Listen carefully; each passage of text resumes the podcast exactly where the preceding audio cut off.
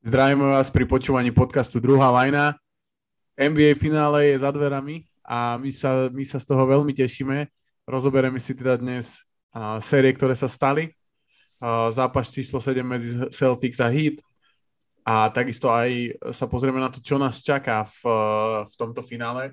Je to prvýkrát, čo sa tieto dva týmy od roku 1964 stretnú vo finále.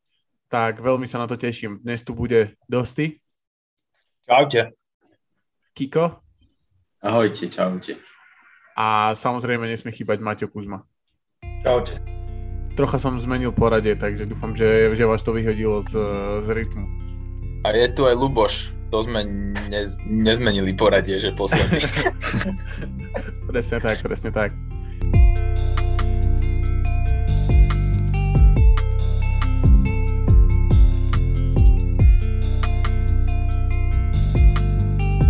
Super, takže ako som povedal, prebehneme novinky. Asi začneme tou takou najviac novou, by som povedal, alebo teda najviac, na čo sa ľudia akože tešia, si myslím, alebo teda tešili. A to je Darvin Ham v Lakers. Myslím, že všetci sme tipovali skôr Stoca alebo Atkinsona, nakoniec je to ten tretí. Chalani možno mimo Dostiho. Ako to vnímate, ten podpis? Prekvapil vás? Ani nie, akože o ňom sa vravelo dlhšie, že dostane nejaký job. Ale ja som prekvapený, že Lakers nesiahli po nejakom Terrym Stotsovi alebo nejakom úplnom ofenzívnom koučovi. Čiže ja si myslím, že dobrý krok celkom pre nich. Taký zaujímavý, teda uvidíme, že ako ho príjmu fanúšikovia Lakers, lebo ten tlak veľa na kouča je vyvíjaný určite viac ako v Milwaukee alebo podobných tímoch, čiže to bude také zaujímavé sledovať podľa mňa. OK. Kiko, teba prekvapil ten move, lebo presne to, čo Kus hovoril vlastne, že ten tlak za prvé z toho tímu a za druhého tej fanbase je obrovský a je to zaujímavé, že ako prvý job dostaneš vlastne takýto super tím. Je to určite prekvapivé z toho hľadiska, že si vybrali fakt takého nevkuseného trénera, čo by sa možno čakalo skôr u tých, povedzme, mladších tímov, ktorí predstavujú káder a chcú nejakú novú krv nahnať. Ale ja to vnímam pozitívne, ja mám rád, keď dostávajú priestor noví mladí tréneri. Tak má už 48 rokov, nie až taký mladý, ale stále teda netrénoval nejaký top NBA tím ako hlavný tréner, takže som na to zvedavý, ja vnímam to skôr pozitívne určite tým, že opäť máme nového trénera. Uh-huh. No a Dosti, ty ako fanušička Lakers, rozleskávačka, jak to vidíš? No, ja akože dúfam, že si prinesie trošku takého nováčikovského šťastia, ako mal Tyronn Lue napríklad v Cavs, keď hneď vo svojej prvej sezóne vyhral titul. A v podstate neviem, či ľudia vedia všetci, že LeBron sa bránil s týmto svojím terajším koučom v roku 2007 v playoff sérii, čo on hral za Detroit Pistons, takže to je celkom taká halus. Takže oni sa medzi sebou poznajú dlhé roky. LeBron vyzerá, že je spokojný. Dúfam, že bude spokojný aj zvyšok týmu. Akože za mňa najdôležitejšia bude chémia. Dúfam, že si ten coach priniesol čo najviac defenzívnych taktík z Bucks. OK, super, tak sa na to tešíme. Budeme to určite sledovať podrobne a uvidíme, či sa mu podarí niečo, čo sa podarilo napríklad Imemu Udokovi v Bostone túto sezónu a dostanú sa do finále ako prvý rok head coach. A ďalšia z noviniek je Mike Schmitz, ako jeden z najlepších, ak nie najlepší draft analista z ESPN, ale všeobecne draft analist akože v NBA, alebo človek, čo sa pohybuje okolo NBA, sa stal asistentom generálneho manažera Joea Cronina v Blazers. A je to taký zaujímavý move, je to akože často sa to nevidí, že ten GM si zobere nejakého takéhoto, lebo Mike Schmitz je naozaj analista draftu a je to veľmi zaujímavý človek, veľmi zaujímavé veci on všeobecne povedal a ja ho teda sledujem vždy pred mesiac a pol pred draftom, keď tam má novinky, má tam veci o tých hráčoch a je zaujímavé, že práve v Portlande sa rozhodli dať ako keby šancu takémuto človeku. Kiko, ty ako Blazer fan to ako vnímaš? Tak v podstate len dobre, hej. Ak získaš do týmu nejakého odborníka, ktorý teda vyzerá byť ako odborník, priznám sa, že nejako veľmi ho nepoznám, nesledujem, keďže nie som nejaký odborník na draft, ale môže to byť len dobré a strašne sa teším na to, čo porobia cez leto a ako bude vyzerať budúca sezóna. Uh-huh. Uvidíme. Čo sa týka tých exekutívnych pohybov, tak Tim Connelly, ako sme už avizovali, že komunikoval s Timberwolves, tak nakoniec podpísal 40 miliónový 5-ročný kontrakt ako prezident. A vlastne teda prešiel z Denveru do Timberwolves, čo môže byť takisto zaujímavý krok pre Minnesotu. Je to jeden z najlukratívnejších akože dealov. A potom je tu ďalšia vec. Dealov, hej, presne tak. Timberwolves. A Nikola Jokić môže dostať Supermax 260 miliónov. Kuzma myslí, že ho dostane ten kontrakt? Percent, určite. Hej, 100%. Myslím, že sa už aj niekto vyjadril k tomu, že akože je to nasmerované s tou cestou, že to proste sa stane. Hej, okej. Okay. No a potom sú tu vlastne ešte All-NBA týmy, ktoré my sme teda už prebrali medzi sebou, ale sme tak po sebe štekali trocha. Nebolo to síce v podcaste, keď sa to stalo, myslím, že deň potom, alebo deň a pol potom, čo sme nahrali podcast. A myslím si, že najviac sa tomu priblížil Kiko s tými svojimi tipmi. A dal tam Siakama, teda tak poviem vám rovno, že ak to bolo. Prvý tým bol Jokić, Giannis, Tatum, Booker a Dončič. A druhý tým bol Embiid, KD, DeRozan, Steph Curry, John Morant. Tretí tým je Towns, LeBron James, Pascal Siakam, Chris Paul a Trae Young. A tak ma zaujíma, že Maťo Kuzma dosť teda nebol z toho úplne nadšený, keď sme sa o tom bavili. Tak z čoho si nebol nadšený, Kuz? Z Chrisa Paula som nebol určite nadšený a ani z Devina Bookera, že prečo bol v prvom týme, som nebol nadšený, to som akože nepochopil vôbec. Ale ostatných si myslím, že som mal viac menej rovnako, pokiaľ si dobre pamätám, alebo aspoň veľmi podobne. Takže Chris Paul podľa mňa nepatrí do tej skupiny túto sezónu vôbec. A Devin Booker tiež nebol lepší ako Morant tento rok. Čiže neviem, prečo je v prvom týme on. Akože ak tam bereš zranenia do toho, tak je to také čudné, že v prvom týme. Ja neviem vôbec, akože podľa čoho to bolo brané, lebo to nedáva zmysel. Podľa mňa mu to dali iba čisto preto, že nebol v MVP konverzácii ani nič, čiže za tomu to chceli ako keby takú medailu za účasť, tak mu dali toto ocenenie. A Chris Paul, akože dať ho tam pred Fanfleetom alebo Dejounte Murraym tento rok je proste úplne od veci podľa mňa. Čiže. A napríklad pred Mitchellom Chris Paul? Akože zo všetkú to Fanfleetovi a Dejounte Murraymu, tak napríklad Mitchell mal lepšiu sezónu asi ako oni obidva dokopy. Kľudne. Akože je tam viacej hráčov, ktorých si viem predstaviť ako pred ním. Okay. Mňa to akože až tak neprekvapilo, lebo si myslím, že tým, že Suns boli ďaleko najlepší tým v základnej sezóne, teda v základnej časti. Kiko, teba niečo prekvapilo? Ty si myslím, že si to celkom ako potriafal, čo sa týka tých osobností. Možno si ich mal poprehacovaných v tímoch, ale myslím, že si to trafil. Tak čo ťa prekvapilo? Možno to, že sa tam nedostal práve ten Mitchell, ale o tom sa baviť, že tá konkurencia na rozohrávke je obrovská. Až tým si sa to berie guard a traja nejaký frontcourt hráči, tak tí guardi to mali tento rok veľmi, veľmi ťažké a mnohí hráči možno by sa dostali do toho tímu, keby nie sú guardi. Takže to bolo také, ale tie mená v podstate sú dobré aj tak, hej. Trae Younga sme tam moc akože mi nedávali, ale mal brutálnu sezónu, tie čísla boli skvelé, takže je to všetko pochopiteľné relatívne. Som rád za Siakama, fakt som rád za to, že sa tam dostal. Mňa prekvapilo, že tam není proste Jimmy Butler, napríklad cez Siakama. Miami, najlepší tým vlastne po základnej časti v jednej z konferencií. Ale boli lepší, vieš, jedno víťazstvo, dve, alebo nejak tak to bolo. No jasne, ale boli. Akože na konci dňa boli. Tak to ma trocha tak akože polosklamalo, ale je mi to vlastne na konci dňa úplne jedno. Aj tak tam není Randall, takže už ma to... No Dosti, a ty si sa, keď sme pri tom odzdušňovaní, tak ty si sa odzdušňoval extrémnym spôsobom na to, že LeBron je v treťom týme, no tak podľa toho. Už to asi opadlo tá emócia, lebo tá bola výborná, akože silná minulý týždeň. Hej, už to opadlo, však nejdem sa akože nad tým nejako moc rozčľovať.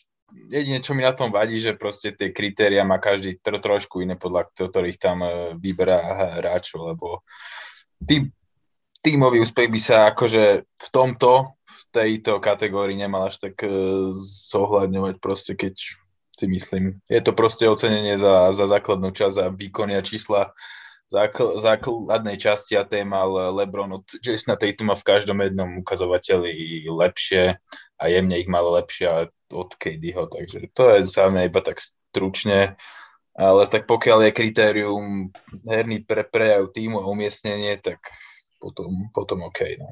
Mm-hmm. Ja si teda myslím, že je aj to kritérium, však o to sme sa vlastne bavili, že myslím si, že aj to je kritérium obrovským. A môžeš to vidieť, podľa mňa to je vidno aj na tých hráčoch v tom treťom týme, že vy s výnimkou Chrisa Paula sú tam všetko takí hráči, ktorí sa ako keby kvázi len tak dostali do play-off. Je tam Trae Young, je tam Siakam, Towns a LeBron James, že všetko to boli týmy, ktorí boli z tej nižšej, dajme tomu 7 a nižšie. A nie, myslím, Toronto nakoniec 6 ešte skončilo, že? No, myslím, že 5 až. Naozaj? Mhm. Nemyslím si. Áno, lebo hrali so Sixers, ktorí boli štvrtí. OK. No tak vidíš, tak dokonca to bolo takto, tak som to zlé. Ale každopádne rozumiem tomu. Dobre, takže to boli All-NBA týmy. A poďme na to, čo sa udialo. Čo sa udialo v posledný týždeň. Asi by som išiel do toho, že by sme najprv teda prebrali západnú konferenciu. A to je vlastne Golden State a Mavericks. Dopadlo to za mňa nie až tak prekvapivo v 5 zápasoch pre Golden State. A Kiko, prečo si myslíš, že to dopadlo takto? Tá sila Golden State je obrovská a keď tam máš fakt 6 hráčov, na ktorých sa môže spoľahnúť, že si dajú tie body. Na rozdiel od toho, že v Dallase je to o Lukovi a o tom, že možno niekto vystrelí, hej.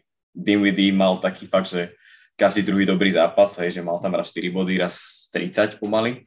Takže to je tá smola toho Dallasu a to je ten problém, že spoliehajú sa až príliš na tie výkony toho Luku, ktoré boli opäť veľmi dobré, ale ukázalo sa, že keď má druhý tým 6 skvelých hráčov, možno aj viacerých, ktorí dokázali prekvapiť napríklad opäť Steve Kerr zamiešal zostavu a vytiahol z lavičky Moodyho.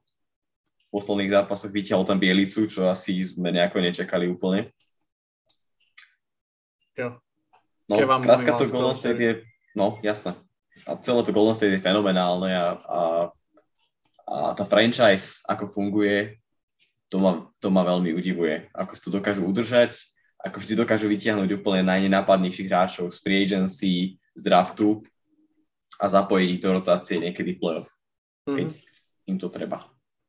Na druhej strane treba povedať, že vlastne hovorí sa o Wigginsovi a o Tovi Porterovi ako takých nenapadných roleplayerov, ale halus je, že vlastne Wiggins bol prvý pick a Otto Porter bol tretí pick, že naozaj sú to hráči, ktorí boli vysoko draftovaní v tých svojich draftoch, ale dokázali prerobiť tú svoju rolu z toho franchise hráča, v prípade Andrewa Wigginsa na ten, ako my hovoríme, vždycky švajčiarsky nožík, ktorý je veľmi dobrý v obrane, dokáže presúvať Luku, vlastne dokázal presúvať Luku kopu času a veľmi dobre atakoval práve Luku, ktorý na ňom bol väčšinu času. Prišla tam jedna prihrávka do rohu a Wiggins hneď closeout a behol dovnútra. Pekne to je vidno aj na číslach, že vlastne Luka síce na obranu Wigginsa za 46 minút dal 69 bodov, ale na druhej strane, ak Luka bránil Wigginsa, tak za 31 minút dal Wiggins 45 bodov, čo je veľmi podobné a to point per possession tam vychádza veľmi, veľmi podobne. Je to naozaj minimálny rozdiel a myslím si, ja za mňa osobne to bol ako keby najväčší X-faktor, by som povedal, že Wiggins bol naozaj skvelý. Uvidíme, či to ďalej potiahne.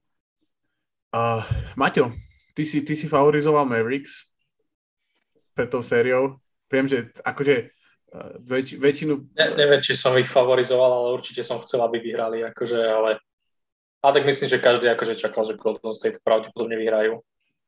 Aha. A podľa mňa akože ten najkľúčovejší fakt tam bolo proste to, že na tých hráčov Golden State sa môžeš nejak spoľahnúť, že majú nejak vyvážené výkony.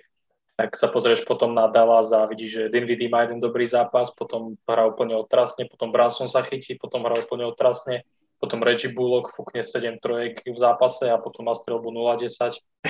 A Finney Smith to isté, Maxi Kleber potom má jeden doskok v zápase a 2 body a Powell to isté, čiže je to akože stále taký tým, že neboli schopní to dať ešte dokopy zatiaľ, ale tým, že sú proste mladí, si myslím, že teoreticky možno v budúcnosti by sa im mohol dopriať nejaký úspech, teda ak nejak vyvážia tie výkony. K tomu sa určite dostaneme, že čo ďalej v Dallase. A čo sa týka tejto série, dosť je ešte niečo, čo teba napríklad zaujalo, alebo lebo za mňa napríklad rozhodla tá trojková, obrana tej trojkovej strelby. Je to pekne vidno aj v číslach, že Golden State dokázali stiahnuť Dallas na 38% z rohu.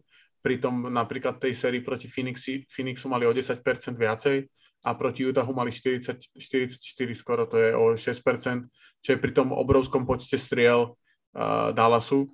Najväčšom vlastne v playoff, je to extrémne, 10% robí extrémny rozdiel. Je to proste o 5 trojek premenených viacej za zápas vlastne v ich prípade, keď vystrelia 50 alebo 40. Takže dosti, čo ty si do toho, aspoň teda ja som to tak vnímal, že ty si do tej série vbehol, takže vlastne trocha si fanil Dallasu, ale úplne si tomu neveril. No jasne, že som fandil Dallasu. Každému týmu proti Golden State by som fandil. Každý prúser by bol, kebyže Clippers za Golden State, to neviem, čo by som robil. By som sa asi iba nudil, ale každopádne za mňa jeden z faktorov bola rýchla hra Golden State, ten rýchly ball movement, ktorý oni celú sériu predvádzali, tak Dallas proste nestíhal. Všetky tie zápasy, možno okrem jedného, boli v zásade okolo tretej štvrtiny vždy ešte vyrovnané a podľa mňa v každom jednom zápase Dallas v štvrtej štvrtine proste im evidentne dochádzali fyzické síly, vždy dochádzali aj Lukovi fyzické síly a nikdy nemali dobrú strelbu alebo stabilnú a vyrovnanú strelbu v štvrtej štvrtine. Mm-hmm. V tej štvrtej štvrtine už vždy proste odchádzali, ten profesorský basketbal fyzicky odišiel v porovnaní s tým rýchlým ball movementom, ktorý hrá GSV. A keď si pozrieš, my sme sa často bavili o niektorých tímoch, ktoré sú napríklad Atlanta Hawks minulú sezonu práve sa dostala do konferenčného finále a vidíš tam napríklad paralel v Dallase túto sezonu, že napríklad budúcu sezonu to možno nemusí byť také, tiež tam bol nový coach vlastne Jason Kidd. Myslíš, že to môže sa ako zopakovať? Že môže tam byť taký scenár? Ty vieš, aký ja mám názor na minuloročný playoff Run Atlanty? Dúfam, že úplne to zhovna byť. A nemyslíš si, že Dallas bude to isté? Dúfam, že nie. Nie. Myslím si, že nie, lebo si myslím, že Luka Dončič je lepší hráč ako Trae Young. Ale ten tým je vlastne podobný, ako keby podobne rozkladaný, že je vlastne veľa takých komplementárnych hráč. Dokonca by som povedal, že Atlanta má lepší tým, kvalitnejší tým. Áno, ale podľa mňa nie. Podľa mňa akože Dallas bude rovnako, alebo teda obdobne dobrý bude aj tie. Teda ono závisí, ako zamiešajú v lete kádrom, lebo v lete tam môžu byť obrovské zmeny. V Atlante tie obrovské zmeny nejaké nenastali, teraz skoro žiadne, okrem toho, že asi, že odišiel Reddish počas sezóny, ešte nejaká zmena tam možno bola. Takže pokiaľ ostanú v tomto zoskupení, tak si myslím, že budú minimálne rovnako dobrí, ale to sme sa bavili, že sa očakáva, že Brunson tam neostane. Takže naozaj závisí od tých zmien. To si pekne premostil do toho, že čo ďalej v Dallase. Ty teda si hovoril, že sme sa bavili o tom, že si myslíme, že Brunson tam nedostane. Čo sa týka tej situácie, tak vyzerá to tak, že Luka Dončič má 35 miliónov, je teda podpísaný Hardaway 19, Dinwiddie 18, Bertāns 16, Finney Smith 12, Dwight Powell 11, Reggie Bullock 10 a vlastne prakticky všetci tí hráči okrem Jalena Brunsona a z toho jadra sú podpísaní a Dallas má teda 151 miliónov platový teda budúci rok bude vlastne vyplácať na platoch 151 miliónov a ja teda si myslím, že Brunson je niekde medzi 20-25 miliónmi, ten jeho kontrakt ročný bude vyzerať, že bude nejaký trojročný, štvoročný 80-85, dajme tomu. Tak kus, vidíš ty, veľa ľudí hovorí o sign and trade nejakom, alebo o vymenení nejakých hráčov z Dallasu, tak kde ty vidíš Mavericks? Ako vidíš zostavu Mavericks budúcu sezónu? Takže mne sa najviac páčil zo všetkých tých kontraktov David Bertāns, 10 miliónov, podplatený ešte, ale hej, no, akože, neviem, tak Brunsona, hej, no, dostane podľa mňa nejaký 4-ročný 90 miliónový kontrakt, čiže podľa mňa bude musieť asi ísť niekde ďalej, ale neviem teraz takto z hlavy si predstaviť tým, že ktorý by im vedel Dallasu niečo ponúknuť späť, čo by malo nejakú, že dobrú hodnotu pre nich. Ja ti poviem taký jeden sign and trade, o ktorom sa veľa hovorí a je to sign and trade do Pistons za Jeremyho Granta. Ale Grant je v 30 oných trade talkoch a neviem, či Jalen Brunson je úplne, že top na liste Detroitu Pistons. Lebo akože za Granta boli ponúkané teda na tých potenciálnych tradoch akože dosť dobré balíčky, čiže neviem, či Brunson bude priorita pre Pistons.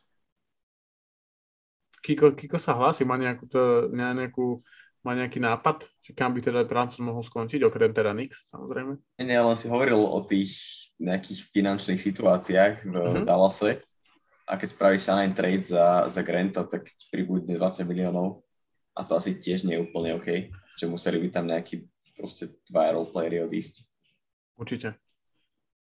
Určite, akože to sa bavíme o tom, že ono vlastne výhoda toho Jalena Brunsona je tá, teda v Dallasu Mavericks, že Jalen Brunson je stále na tom svojom nováčikovskom kontrakte.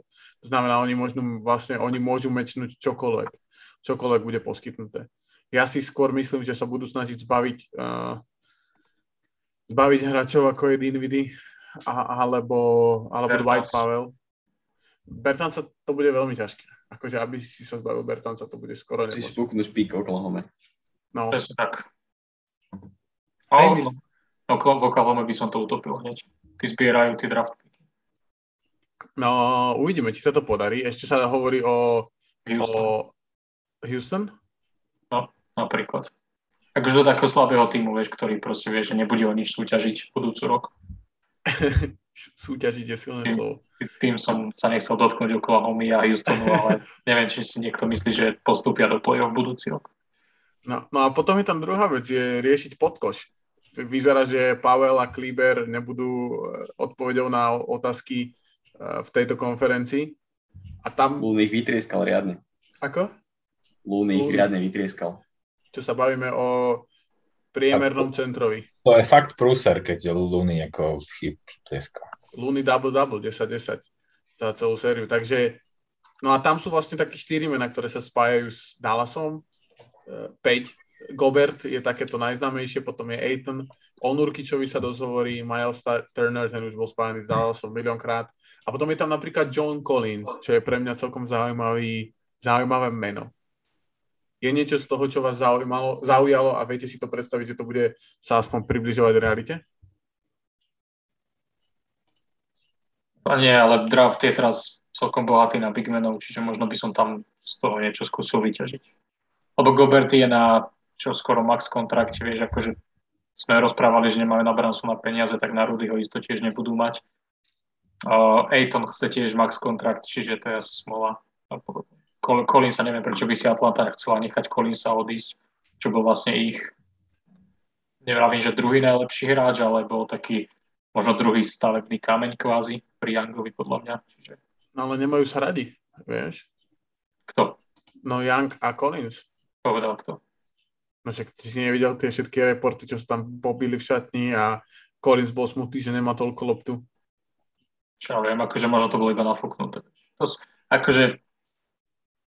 No ne, akože, ak, typol by som, že Collins mi nepríde ako typek, čo by bol s tým úplne akože v pohode, že nie je on ten ako dominantný hráč. A dokonca si myslím, že budeme prekvapení budúcu sezónu, že v Atlante do toho prerastie DeAndre Hunter do toho dominantného hráča druhého. Vieš? A možno... ale to sú stále iba dohady, vieš. Akože je to, také, to je... Veď hej, ale tak akože to, že sa napríklad oni nemajú radi a to, že on chce mať loptu v rukách, vieš, akože to sú také tie Skip Bayless teórie, vieš, akože to my proste nevieme, ale že, akože možno to tak je, ale neviem. Veček bol zranený, vieš, akože kedy chcel mať loptu. Na začiatku sezóny bol s tým problém, ale napríklad viem si predstaviť, že Dinwiddie bol celkom príjemný fit v Atlante, nie? Ako druhý ball handler. Ten mal dve ťažké sezóny za sebou teraz relatívne, čiže neviem, či bude až taký veľký záujem o neho. Nebude, ale akože tak, vieš, dostali Wizards napríklad za neho dostali Porzingisa, tak nejaká tá hodnota je. Bola naposledy, keď ho tradovali, ale myslím si, že stúpla alebo klesla. Vtela sa podľa mňa skorej klesla. Podľa mňa stúpla. Myslím si, že stúpla. Tak na dne, ako bola vo Washingtone, podľa mňa už nebude nikdy. Ale, no dobre, tak a myslíte si, tak inak sa spýtam, lebo z tohto sa nevieme vymotať. Myslíte si, že Brunson skončí dosť? Myslíte si, že Brunson ostane v Dallase alebo zmení dres pred sezónou? Ja by som bol veľmi rád, keby skončil, keby ostal v Dallase. Ja som to aj niekoľko podcastov dozadu hovoril, že by si mali robiť všetko preto, aby ostal. Nie je to úplne v ich rukách. Ešte v rámci tých rumorsov, kam by mohol ísť, lebo aké výmeny by mohli byť, tak mne napadla, že Houston tak nenapadne ponúka Christiana Wooda. Keby bola, že Christian Wood za Jalena Brunsona, neviem teraz, ak by to vychádzalo peňažne, ale podľa mňa by to bol možno celkom také zaujímavý move. No bol by to zaujímavý move, to určite, ale neviem, že prečo by to spravili akože Houston, vieš? Tým, že majú... Tak Brunson je mladší ako Wood, nie? No Brunson je mladší ako Wood, to je pravda, ale majú Jalena Greena, ktorý vlastne hrá tú pozíciu tej dvojky a nemyslím si, že za prvé je tam ako keby ten problém tej timeliny, ktorá je akože iná medzi tým mladým jadrom, respektíve medzi Jalenom Greenom, ktorý vyzerá, že bude teda, mal tú druhú polku sezóny extrémne dobrú, čo sa týka minimálne strelecky. A prekvapilo by ma, keby na ten jeho vývoj nabúrali tým, že zoberú ďalšieho dominantného point guarda na lopte. Tak možno by stalo za pokus to skúsiť spolu, však akože niektorí dominantní hráči sa spolu naučili hrať, ale niektorí nie, no tak bol by to akože risk, no ja som sa na to prvotne pozeral z pohľadu Dallasu, že pre nich by to bolo, lebo akože aj Luka a Brunson mi na prvý pohľad prídu akože, že sú dominantní na lopte, aj keď akože viem, že Luka je PGčko a LGčko je Brunson. Tak ja som mal tiež akože na začiatku obavy, že si tuto akože fungujú na tej lopte oni dvaja. Fungujú, ale je to niečo iné, ako keď máš takéto duo, ktoré proste Luka od začiatku ťahal ten tým proste do play-off, aj keď teda prvý rok nepostúpili, ale ťahal ho vlastne do play-off od začiatku a je iné, keď máš hráča, ktorý vyhral 20 zápasov a ide do druhého roku svojej kariéry a pleskneš mu tam proste hráča, ktorý teraz play-off proste čaroval s loptou a určite sa s ňou nebude deliť s typom, čo je druhý rok v lige, vieš. Je to akože, je to, podľa mňa to zastaviť ten bolo by to hlúpe zo strany Houstonu zastaviť ten vývoj len preto, že aby tam mali nejakého hráča, ktorý vyhral 5 zápasov viacej, 6. To je podľa mňa úplne zbytočné. No, však uvidíme. Kiko, ty máš ešte nejaký takýto rumor ohľadom Dallasu a ich budúcnosti?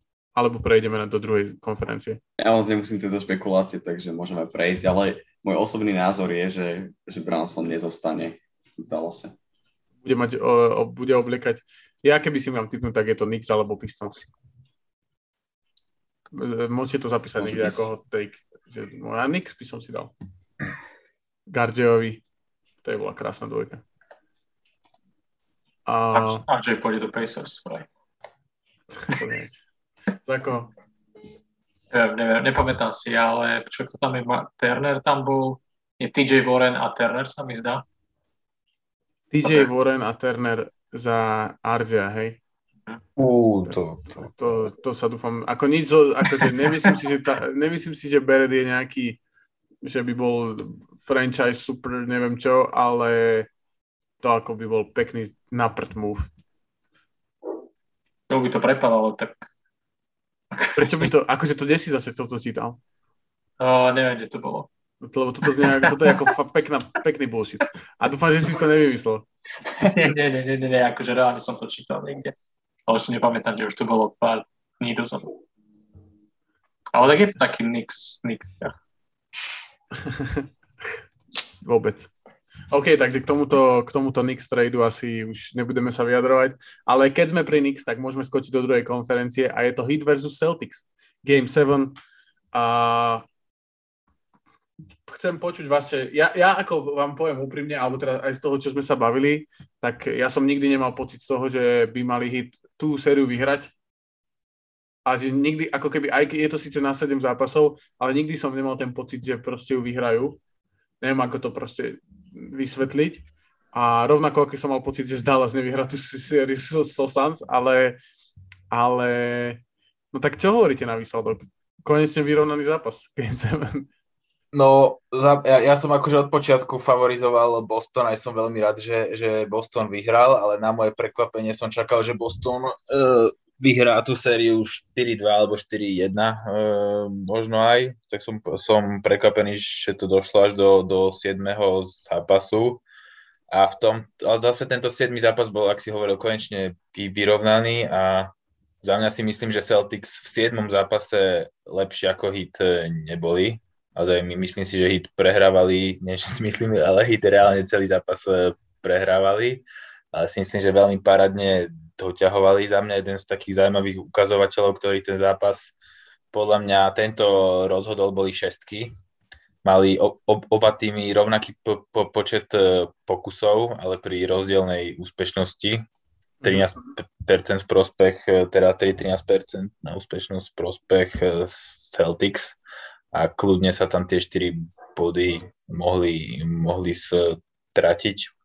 Napríklad Lowry mal podpriemerné šestky, aj Jimmy Butler mísol 3, keď akože z 11 to nie je nič hrozné, ale akože pri takomto malom rozdiele to kľudne tie šestky mohli byť. No a celú sériu za mňa rozhodol ofenzívny repertoár hráčov Celtics, ktorý je širší ako ofenzívny repertoár hráčov Heat v tom zmysle, že na strane Heat okrem Jimmyho Butlera a Bema Adebaja, ktorý odohral asi dva dobré zápasy, zvyšok hral na prd, tak všetci hráči iba strieľajú z bonku, zatiaľ čo na strane Celtics tí hráči nielenže vedia strieľať z vonku, ale vedia chodiť aj do koša dosť, a to sú podľa mňa také akože ukazovatele, ktoré ti, keď proste nemáš strelecký deň, tak musíš chodiť dovnútra a Heat proste okrem Jimmyho Butlera dovnútra chodiť nevedia. A Bema, ale ten mal dobré zápasy. Ten hral na prd. A vieš čo, súhlasím s tebou a ja mám také dve veci, chcel by som teba konfrontovať s jedným takeom a Kuzmu takisto. Teba s Markusom Smartom.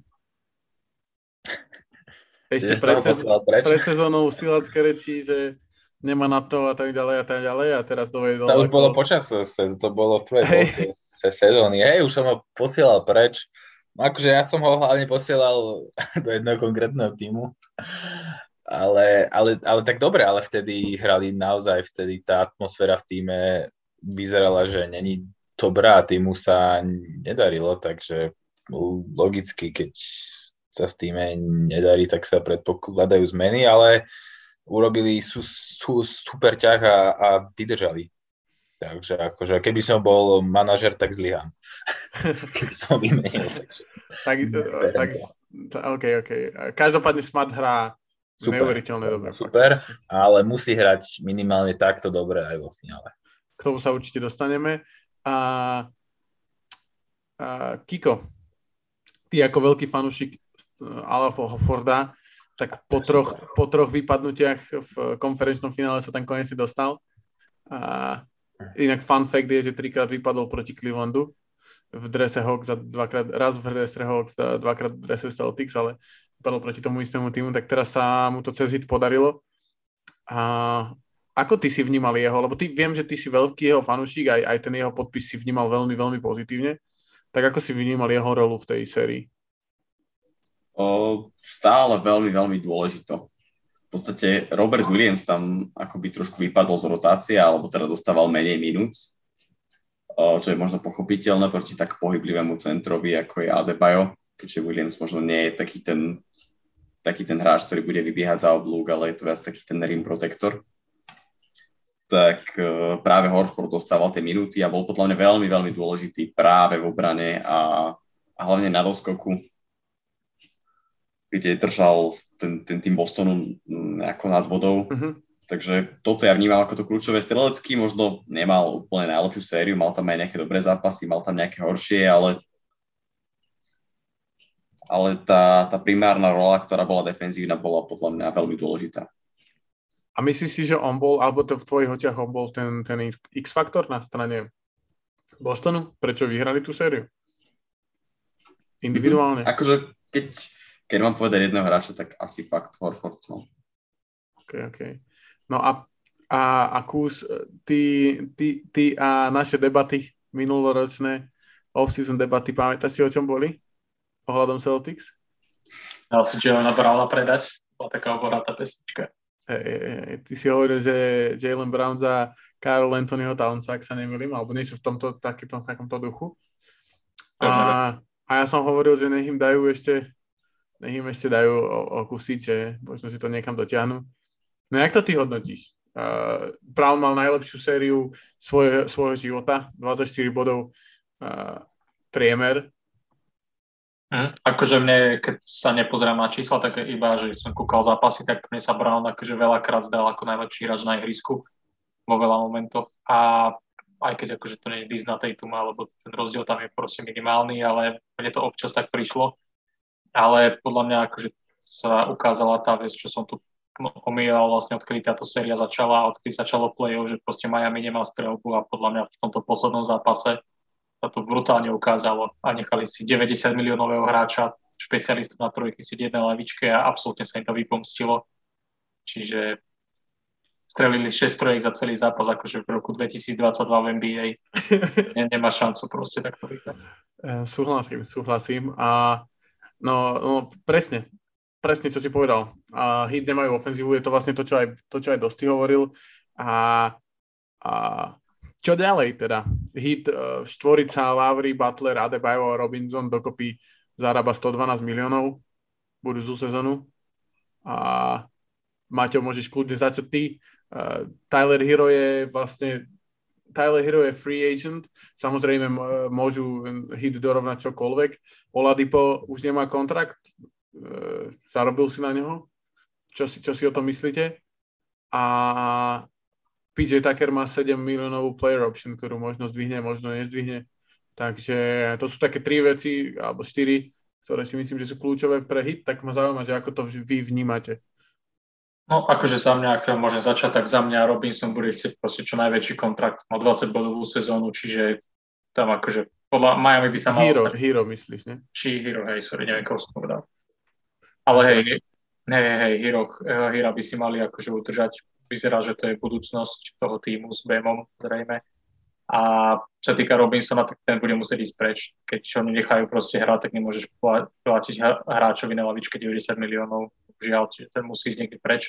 Tady s Brunsonom môže vytvoriť dvojičku. S Bertánsom, nie? No, Bertāns, Brunson a Robinson. A one. A potom Pidge'a Takera, podľa mňa ten by mohol zostať, skúsiť minimálne rok, teda potiahnuť s nimi, alebo ísť do nejakého iného týmu, ktorý chce bojovať o titul. Môže si to dovoliť, akože zaslúženie, je to šampiňón. A tam ešte bol, tam zostával. Victor Oladipo. Či si myslíš, že si zarobil na kontrakt toto playoff? Tak mal pred playoff, akože mal aj v rámci playoff podľa mňa dobré zápasy, aj pred playoff mal také akože záblesky, že ukázal, že si myslím, že má stále na to, aby sa dostal do tej formy, ktorú mal pred zranením, a teraz hral zase 30 minút, aj keď nehral úplne, že strelecky dobre, ale podľa mňa stále na to má, akože predsa len bol po dosť ťažkých zraneniach, čiže sa nedalo čakať, že proste bude priemerovať 30 bodov zase. Jo, ale dokázal práve hrať v tom, keď bol zranený Hero. A tak to ma zaujímalo, že či si myslíte, že naozaj mu niekto ponúkne nejaký taký kontrakt, taký, neviem ani, že presne čo, že či ho ešte rok zoberú na pár eur, alebo už hneď ho podpíšu na veľa. Myslím si, že nejaký záujem o ňo bude. Myslíš si, že zo Slnečnej Kalifornie? Lebo som videl popodpus. Akože myslím si, že aj tam, no tak tam to závisí od veľa faktorov, ale keď bude tam nevyvíjať sa dobre situácia, tak si viem predstaviť, že po Oladipovi určite šiahnu. A by dobre sedel celkom, podľa mňa. Bo ho vymenia s Kendrickom, áno, teda nemusia ho vymeniť. No dobre, no a vy Kiko, ty ako vnímaš situáciu v Miami? Ty si není úplne podľa mňa fanúšik Miami, aspoň teda ja to tak vnímam. Tak ako vidíš budúcnosť, ako vidíš off-season? A ich ofenzíva bola dosť taká rozháraná, na druhej strane ma príjemne prekvapili, teraz musím povedať, že tá obrana bola fakt vynikajúca a hrali veľmi dobrú partiu zo Celtics a treba to udržať a nevidím to možno až tak zle, ako som to videl pred tou sériou, ale nejaké zmeny tam určite treba a za mňa najväčšie sklamanie Kyle Lowry, akože rozhrávaš, na ktorého sa spoliehaš nejako pri veľmi má tú effective field goal percentage na úrovni 36%, čo je veľmi, veľmi zlé. A má 4 asistencie na zápas, čo od takého hráča očakáva, že sa zmení na takého Chrisa Paula a bude ich dávať nejak 10 a odstúpi nejako od toho scoringu, ale neviem, toto je podľa mňa hráč, ktorých drží akoby smerom späť. A on má práve vysoký kontrakt, ktorý je podľa mňa na rozdiel možno od Robinsona nejakým spôsobom vytradovateľný. OK, a vytradovaný za nejaký ďalší obrovský kontrakt? Alebo za viacej malých kontraktov? Lebo to je rozdiel napríklad v tom Dallase, že... Nie, oni možno tu star power aj to všetko majú, skôr by som nejakého takého presne takého zodpovedného strelca, ktorý dá 15 bodov každý jeden zápas, možno taký nejaký Bojan Bogdanovič. To je meno, ktoré mi napadlo teraz. Takže takýto nejaký hráč, ktorý bude zodpovedný a môže sa na neho spoľahnúť, že tie body dá, lebo v prípade tejto série to tak moc nevyzeralo u nikoho. Možno s výnimkou Butlera, aj ten má slabšie zápasy sem tam. A napríklad taký Tobias Harris? No, otázka je, či je Lowry aktuálne hodný. Ísť domov do Filadelfie? Čo by Filadelfia chcela? Ja by som to nespravil proste na strane Filadelfie. OK. Dobre. Do Miami by sa hodil Mike Conley. Vieš, akože chceš rozohrávača, ktorý hrával v týme, kde proste mali dvoch bigmenov, ktorí nestrieľali. A máš teraz Bema, máš k nemu proste Jimmyho Butlera, že bol zvyknutý hrávať s takými hráčmi, podľa mňa on je taký, vie strieľať, taký ideálny hráč do tohto. Takže tam by si ho videl, hej? Podľa mňa, hej, akože podľa mňa, ak chcú niekoho podpísať, tak on je asi také najschodnejšie riešenie pre ten. OK. No uvidíme, že čo, dosti ty to jak vidíš na Floride. Ja by som akože Lauriho tiež určite vymenil, podľa mňa sa dostal za Zenit a dostal sa za neho rýchlejšie, ako by sa čakalo. Som možno čakal, že 1-2 sezóny bude mať také, kde bude proste balansovať alebo bude sa približovať takým tým dobrým výkonom z majstrovského týmu z Toronto, ale išiel podľa mňa veľmi rýchlo dole výkonom nosne, skoro ako sa čakalo. Ja by som ho vymenil za nejaké versatilné krídlo. Nemusí to byť, že je vyslovene trojbodový strelec, lebo tých tam majú plno, ale proste taký nejaký, nechcem povedať, že obdoba Jimmyho Butlera, ale taký nejaký hráč typu Michael Porter Jr. Hej, nehovorím, že on zrovna, ale taký typ. Proste versatilné krídlo, ktoré vie vnikať to vnútra. Ideálne nejaký taký atletickejší hráč. Aký taký Wiggins zvyšu? Napríklad Wiggins zvyšu. Uvidíme. Kuzma, takto úplne som teraz strelil. Kyle Kuzma by sa tam podľa mňa hodil. Bez ohľadu na to, že má pôvod tam, kde má, ale napadol proste taký versatilný krídelník. Proste taký štýl hráča. Podľa mňa, akože mne teda príde, že im dosť chýba ten Crowder oproti tomu roku 2020. Alebo Crowder, áno. Možno, že keď... Ale tak Crowder dostal veľa prachov po Finice, takže on nepovedal, že... Určite chýba, ale podľa mňa tam na rozohrávke bola hlavná chyba. To potom ten Crowder bol podľa mňa až taký vedľajší. Že Dragič chýbal? Dragič tak 2020? Neviem, že práve Dragič, ale proste... Ja som to práve vlastne na turnaji teraz, keď sme sa bavili, že Strus a Lauri mali proste počas tejto série šľúru, že z 30 pokusov dali jeden koš obytá. Proste to sa nemôže stať. Jo. Určite. No tak uvidíme, čo sa stane v Miami. A my sa poďme pozrieť na to, čo sa stane vo finálovej sérii medzi Golden State Warriors a Boston Celtics. Celý ten podcast sme vlastne k tomu smerovali, že čo teda vo finále? Stretnú sa týmy, ktoré si myslím, že neboli úplne akože najviac favorizované do finále. Ja osobne som teda favorizoval viacej Bucks, Suns a možno aj Nets trocha.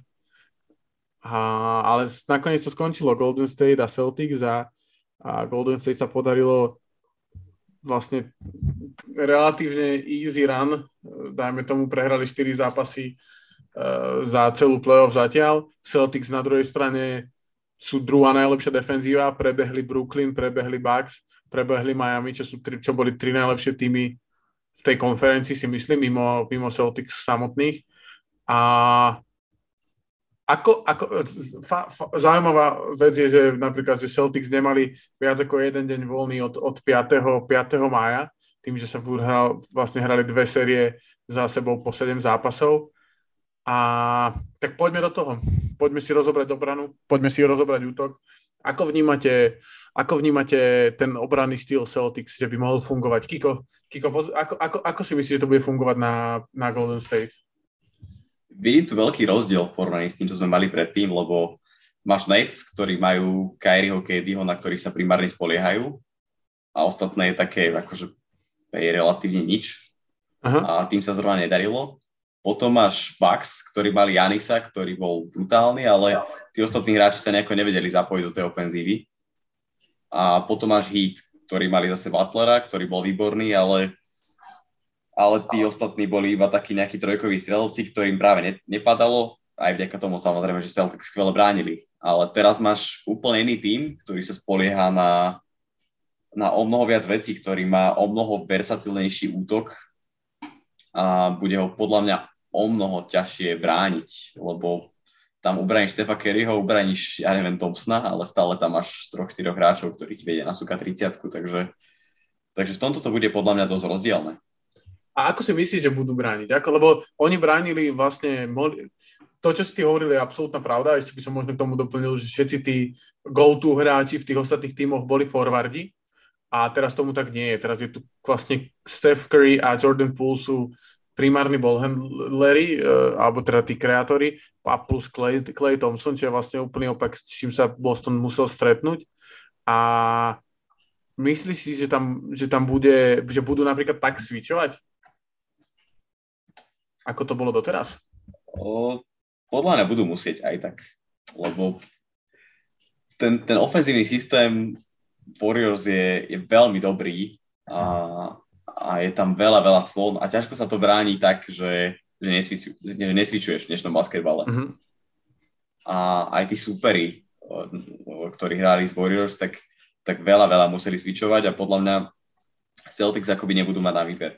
Čiže ten dnešný basketbal, ono sa môže nejako rozhodnúť, ale keď hráš proti takémuto dobrému ofenzívnemu systému, proti tak rýchlemu tímu, tak skrátka svičovať niekedy musíš. Lebo ja napríklad si myslím, že ak by nesvičovali, tak majú, lebo zase na druhej strane, povedzme si, že na strane Celtics tam nie je hráč, ktorého chceš dostať na tom sviči. Nie je tam hráč, ktorý by bol ako keby, a už to božne, keď hrajú bez Roberta Williamsa, keď je tam Grant Williams, kde je tam Al Horford, ktorí sú stále dostatočne rýchli na to, aby ubranili nejaký tak ten perimeter.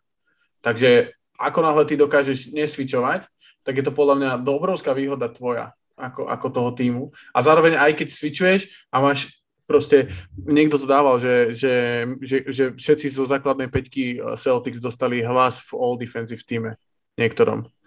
Že Smart, Brown, Tatum, Horford a aj Grant Williams, teda Robert Williams, tak.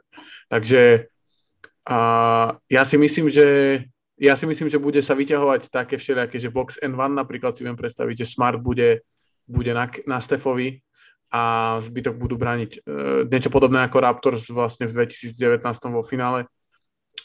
Viem si predstaviť, že niečo podobné bude sa snažiť vyťahnuť z Polestra a Ty, napríklad je tam zaujímavý ten matchup obranný, že vlastne na go to scorery na strane Golden State je Steph, Jordan Poole, Klay Thompson a myslím si, že tá obrana trojica alebo štvorica Smart, White, Brown a Tatum dokážu relatívne dobre obrániť týchto hráčov.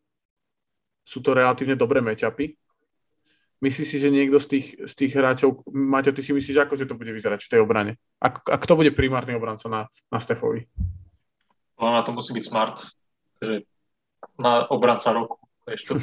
Toto je jeho príležitosť teraz vyhrať titul a ukázať, že prečo bol považovaný za najlepšieho obrancu a podľa mňa to môže celkom fungovať. Akože ja si myslím, že presne ako si vravel z tej série z Toronta, že budú takto hrať, alebo to, čo robil vlastne Dillon Brooks a Stephovi, že to proste napadá celý čas a buší do neho a Smart vie naväzovať fauly, vie si fauly a vymyslieť občas, čiže tam môže byť nejaká výhoda nabrať nejaké útočné fauly na Stephovi a podobne. Čiže podľa mňa Celtics by nemali mať problém v obrane.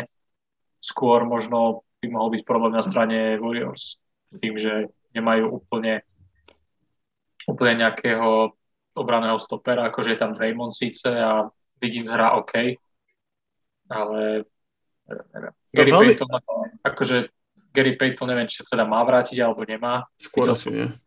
Videl som nejaké správy, že by mal byť znova posudzovaný, ale tak má zlomenú ruku, čiže aj ak sa vráti, tak to bude také polovičné, čiže no a presne si pekne premostil, že vlastne do obrany Golden State a zase na druhej strane najlepší hráči sú Tatum a Brown a tvoji najlepší obrancovia sú Green a Wiggins, ktorí sú vlastne rovnaké pozícii, trojka, štvorka, dajme tomu. Obidvaja sú forwardi.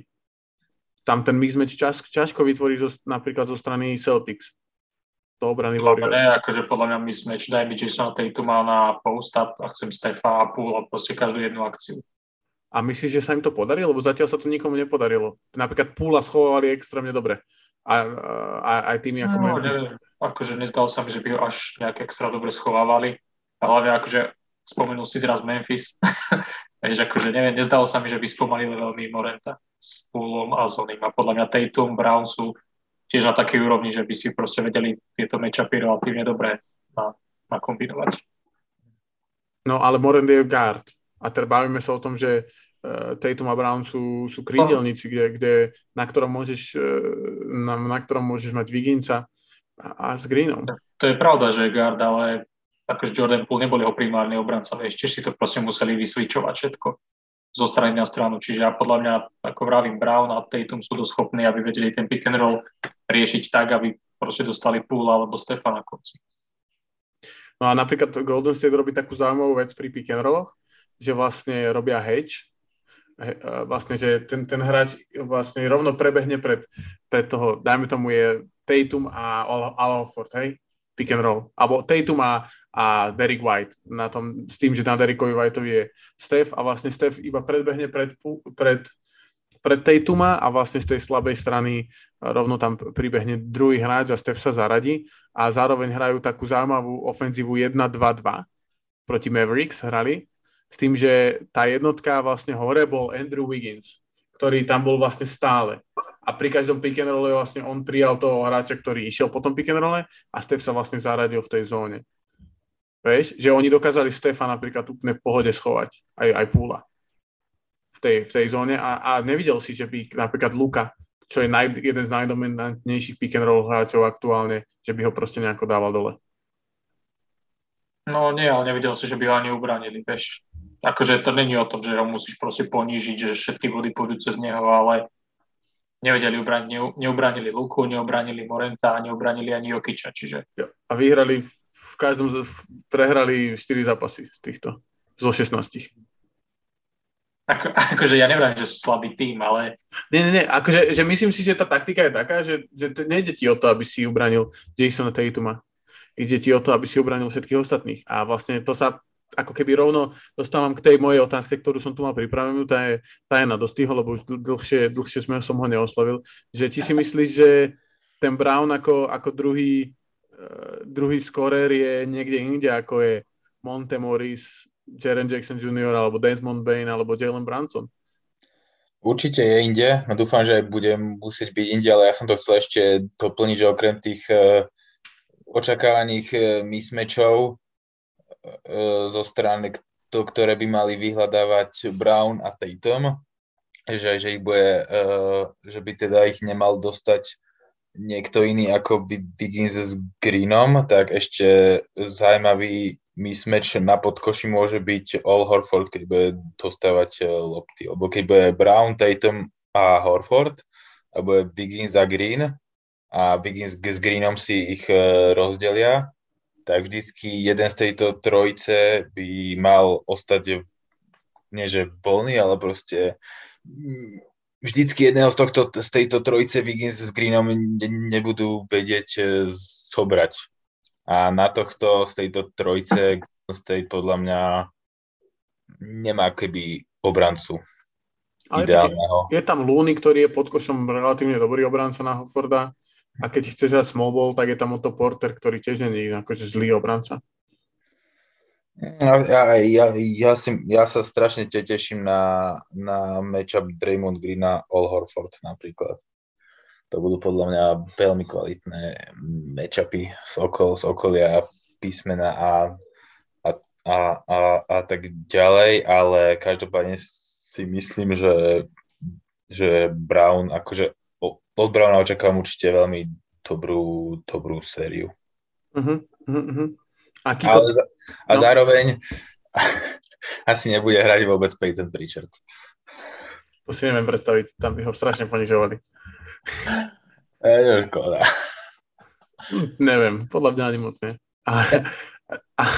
Akože vy ho nemáte radi, ale uvidíme, kde sa môže. Kiko, ty to ako vidíš zo strany Warriors v obrane? Podľa mňa to nebudú mať až také ťažké. Akože ja som zo Celtics, nechcem to povedať až takto, ale že celkom som z ich ofenzívy sklamaný. Ich obrana je úplne, že top. Fakt asi možno, že lepšia ani nie je aktuálne v lige. Ale ten útok je taký veľmi jednostranný a podobný možno tým ostatným tímom, ktoré sme tam videli. Mm-hmm. Že je to založený veľa na Tatumovi a Brownovi. A potom sa snažia nájsť nejakého toho tretieho strelca a tým sa veľmi snaží byť Marcus Smart. A to neviem, či je úplne najlepšie riešenie, lebo 36% sérií, strelba, nič moc. Takže neviem, akože uberieme týchto dvoch a let Marcus Smart shoot. Jo, Grant Williams a Marcus Smart nás môžu poraziť. No. Horford. Akože mal tam jeden zápas 30 bodový z týchto čo hrali ich 21, či koľko? Nie, 21, 7-4. Ale 18. Proti Nets mal viacero dobrých zápasov, kde dal veľa bodov. Alebo proti Bucks. Nerad by som porovnával Nets a Warriors v tomto štádiu. A Kiko niečo si chcel povedať. No, ale hlavne podľa mňa, akože Horford ťa neporazí, že dá ti povedím, tých 17-20 bodov, možno nejaký zápas, podarí sa, ale nejako štabilne vie, že keď si zoberieš tých hráčov na druhej strane, tak Paul ťa je schopný poraziť, Wiggins ťa je schopný poraziť. V prípade Horforda to tak nevidím. No, že Horford vlastne bude čerpať to, čo mu dá tá defenzíva Golden State. A buď proste bude padať, alebo nebude padať, ale nie je ten go-to hráč, ktorý by niečo vymyslel. A všetci títo hráči, ktorých Kiko spomínal, tak niekedy tí hráči boli či už Clay, Steph, Jordan Poole alebo Andrew Wiggins, vlastne taký hráč bol, teraz takým hráčom nie je, ale stále tam má ten drive, ktorý si myslím, že chýba v Bostone, mimo hráčov z dvojice Tatum a Brown. A druhá moja otázka je, že presne o čom Kiko hovoril, že vlastne majú podkošovú prevahu, ktorú ale podľa mňa nedokážu využiť žiadnym spôsobom, lebo nikto z tých hráčov, ktorí sú veľkí, tak nie sú podkošoví hráči, v pravom slova zmysle to znamená nejaký low post, tam nehrozí, si myslím, nejako akože moc. A na druhej strane strieľajú rovnako veľa, alebo veľmi podobne trojek ako Mavericks. Sú druhý najviac strieľajúci tým trojek v celej playoff túto sezónu. A myslím si, že takýmto spôsobom sme sa mohli ako keby utvrdiť, že sa Golden State porazí nedajú. Akože strelov z Hadry určite neporazia, lebo Celtics majú takú, akože nemajú podľa mňa úplne vyrovnanú strelbu z Hadry. Aj Tatumovi sa stáva, že naloží 1 z 10, aj Brownovi, takže určite ich to trojkami, alebo teda cez trojky by som do toho určite nešiel. A čo si myslíš? Lebo pre mňa osobne bude vlastne kľúčové, či Tatum a Brown dokážu byť agresívni do koša. To musia byť bez debaty a musia na seba viazať strašne veľa faulov. I vždy, každý zápas, čo malo k sebe problém, bolo, keď mal Steph alebo Clay alebo Wiggins rýchlo ideálne 2 fauly v prvej štvrtine. A myslíš si, že lebo Tatum práve mi príde ako hráč, ktorý sa často, alebo minimálne mu to bolo vytknané v tých rokoch predtým a často k tomu smeruje, podobne ako Anthony Davis, že stráca tú agresivitu a začne strieľať akože tej jumpere. Či už sú to trojky, práve ako si povedal, že mali 1-10 alebo tak, že hráč akože jeho fyzických nejakých schopností, keď začne strieľať trojky zbytočne, práve v tom, že máš pod košom Kevana Looneyho, ktorý je veľmi dobrý obranca, ale není proste rim protector a mimo neho tam proste neexistuje rim protector, tak ja si myslím, že to bude kľúčové a myslím, že to nedokážu Celtics využiť, že nebudú dostatočne agresívni Tatum a Brown. No tak to uvidíme, že kam Tatum to rastol v porovnaní s 2 roky dozadu, 3. Maťo, ty si čo myslíš? Ja si myslím, že práve, že to budú vedieť využiť. Že Brown a Tatum sú dosť silní v tej schopnosti nabiehať si podkoš a zakončovať podkoša, čiže podľa mňa tam by viedla kľudne cesta. Práve sme sa bavili o tom, že oni majú vlastne strieľajú 37 trojek na zápas, čo je druhý najviac oproti Mavericks a že tým spôsobom sa nedajú poraziť Golden State. Takže myslím si, že dokážu to, čo teraz robili, vďaka čomu vyhrali 3 série proti 3 najlepším tímom v celej konferencii, dokážu to prerobiť na to, aby atakovali ten koš? Že podľa mňa to nie je až také strašné s tými strelami, len mali, neviem, akože napríklad ten prvý zápas Bucks, tam vystrelili 50-krát, čo bolo akože čo je chore, teda 50-krát za 3 body. A čiže pokiaľ sa nebudú mať úplne taký, že extrémny zápas, tak si myslím, že to bude v pohode. Takže úplne, že nejak prepnuto začnú strieľať. Aj to, je to celé o tom, že akože Marcus Smart, ako bude hrať, či to bude siliť, lebo on zvykne proste niekedy vystreliť úplne z prostosti, proste hádže šutre úplne zbytočne, keď sa niekomu darí a takisto ako sa Williamsovi bude dariť a hlavne teda Brown a Tatum ti dajú, si myslím, že dobré zápasy a sústrediť sa proste na ten zvyšok a nejak rozhodiť loptu takým štýlom, aby všetci boli efektívni zároveň. Mm-hmm. Tak skúsenosti sú na strane GSV, bohužiaľ, sú tam traja šampióni, myslím traja. Na strane Celtics není ešte šampión žiadny. Je to pre všetkých prvá finálová účasť, ak sa nemýlim. Štyria šampióni sú tam ešte, si zabudol na Iguodalu. No. Ja, ale to som, lebo je zranený. Piatich, Looney je tiež šampión. Som úplne zabudol. Dobre, tak piatich. Ale Iguodalu som nepočítal, lebo je zranený a neviem, či bude hrať. To nevadí, aspoň nevšatný. Po chrbate bucha. No a neviem, či je v Celtics nejaký šampión. Myslím si, že není. Tam není ani finalista. Myslím. Ale je tam Derek White a ten je šampión môjho srdca. No dobre, tak ideme k tým záverečným tipom. Kiko, otvor to. V koľkých zápasoch, ktorý tým? Warriors 4-2. Ej, takže Warriors v 6 zápasoch pre Kika. Taký, povedal by som, z tých konzervatívnejších tipov. Myslím, že toto je taký akože najviac internetový tip. A prihodím sa k tebe, ja som tiež mal Warriors v 6 zápasoch. Takže sa zväzem na tom, že keď ty nebudeš mať pravdu, aspoň v tom nebude, teda keď ja nebudem mať pravdu, aspoň v tom nebudem sám. Dosti, ty máš, len aby ste vedeli posluchať, tak Dosti sa pravenoval na Boston Celtics, takže môžeme čakať niečo takéto.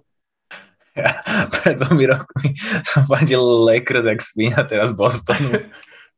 Jak Kamvejtor tam pláš? No, za mňa 4-2, ale Celtics. OK, takže Celtics v 6 zápasoch. No a Maťo, tak poď do toho. No neviem, také blbé mi je teraz povedať Celtics, keď som tu sa bil do hrude 2 roky, že z Golden State vyhrajú titul. Boli zranení, ale dal by som to Celtics v 7 zápasoch. Celtics v 7. OK, takže druhá lajna je rozdelená na jednu polovicu, ktorá vie, čo je správne, a potom v druhej polovici je Kuzma s Dostým. To ukáže iba čas. Ty si potriafal niečo, každý sme niečo potriafali. My sme Kikom sme mali dobre prvé kolo celkom a potom to išlo dole vodou. Dobre, takže chceli sme pre vás ešte pripraviť teda to ako by vyzeralo, keby ocenenia Larryho Birda a Magica Johnsona sa udelovali posledných 10 rokov, ale to si necháme na budúci týždeň. Keďže už tam podcast už je dlhšie, ako by Kiko uznal závodné. A posekali by sme sa, trvalo by to dlho. A strašne dlho by to trvalo. K tomu sa určite dostaneme. Teším sa na to, lebo tam môžu byť všelijaké zaujímavé píky. Možno, že niektorí hráči, ktorí boli Finals MVP, možno by tú cenu nedostali, teda aspoň u mňa napríklad. Ale k tomu sa určite dostaneme. Takže ideme do hráčov týždňa. Čo vy na to? Ak ich máte pripravených teda. Niečo vymyslím rýchlo. Hej, vidím, Google sa tu o 106. Za mňa je to Derek White, ktorý mal výborné strelecké zápasy. Konečne. Prvýkrát v playoff tam mal nejaké akože dobré zápasy. Ten posledný moc nevyšiel, ale tie zápasy predtým mu vyšli a Celtics vyhrali z posledných 4 zápasov 3. Takže za mňa je to jednoznačne Derek White. Za mňa je to Dorian Finney-Smith, ktorý teda v poslednom zápase okrem Dinwiddieho teda bol jediná pomoc pre Luka Dončičov ešte. OK, Dorian Finney-Smith. A z Kuzmovej strany? Dosti, ty máš nejakého hráča, ktorý ešte je v playoff, alebo už nie je v playoff? Už nie je v playoff, je to Jimmy Butler, a to, že mal opäť zapnutý beast mode posledný týždeň. Tak Dosti siahol opäť veľmi hlboko. Ale už som tam malo tímov, už čo mám vyberať?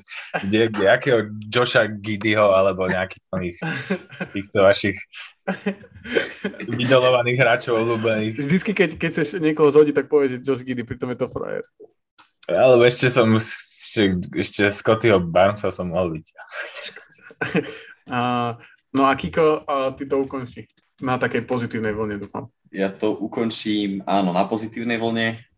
Možno budúcim šampiónom Moses Moody, ktorý dostal veľmi maličko minút, ale dokázal v nich byť efektívny. Presne tak. A na to, že je nováčik, tak vyberať si takúto svoju chvíľku v dôležitom play-off zápase. Sice to bol ten zápas, čo prehrali, nie? No, o tom sa asi bavíme. Kde dal 10 bodov. Či myslíš ten potom, ten posledný, hej? Obidva zápasy mal dobre. Hej. Okay. Takže Derek White, Finney Smith, Jimmy Butler a Moses Moody od druhej lajny hráči týždňa. A myslím si, že to bude dneska všetko v kúsi, je tak? Je to tak. Čiže dík, že ste sa dneska vypočuli. Dúfam, že sa vám to páčilo. A bežte si vypočuť Eurostep, Off the Bench. Bolo to dávno. Dobehnete rozhovory s hráčmi. Kúknite náš Instagram, Facebook, stránku a držte sa. Jo, choďte pozrieť na náš Patreon určite, ak máte chuť.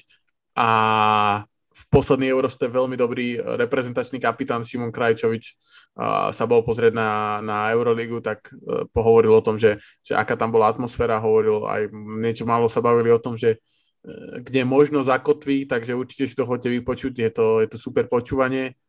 A dnes tu bol Maťo Kuzma. Čaute. Dnes tu bol Dosti. Čaute, pozerajte finále a fandite tomu správnemu tímu, ktorý má zelené farby. A takisto nesmiel chýbať founder podcastu Off the Bench, Kiko. Čaute, užite si finále. Do štvorice, Luboš. Tak, užite si finále, majte krásny deň a čaute.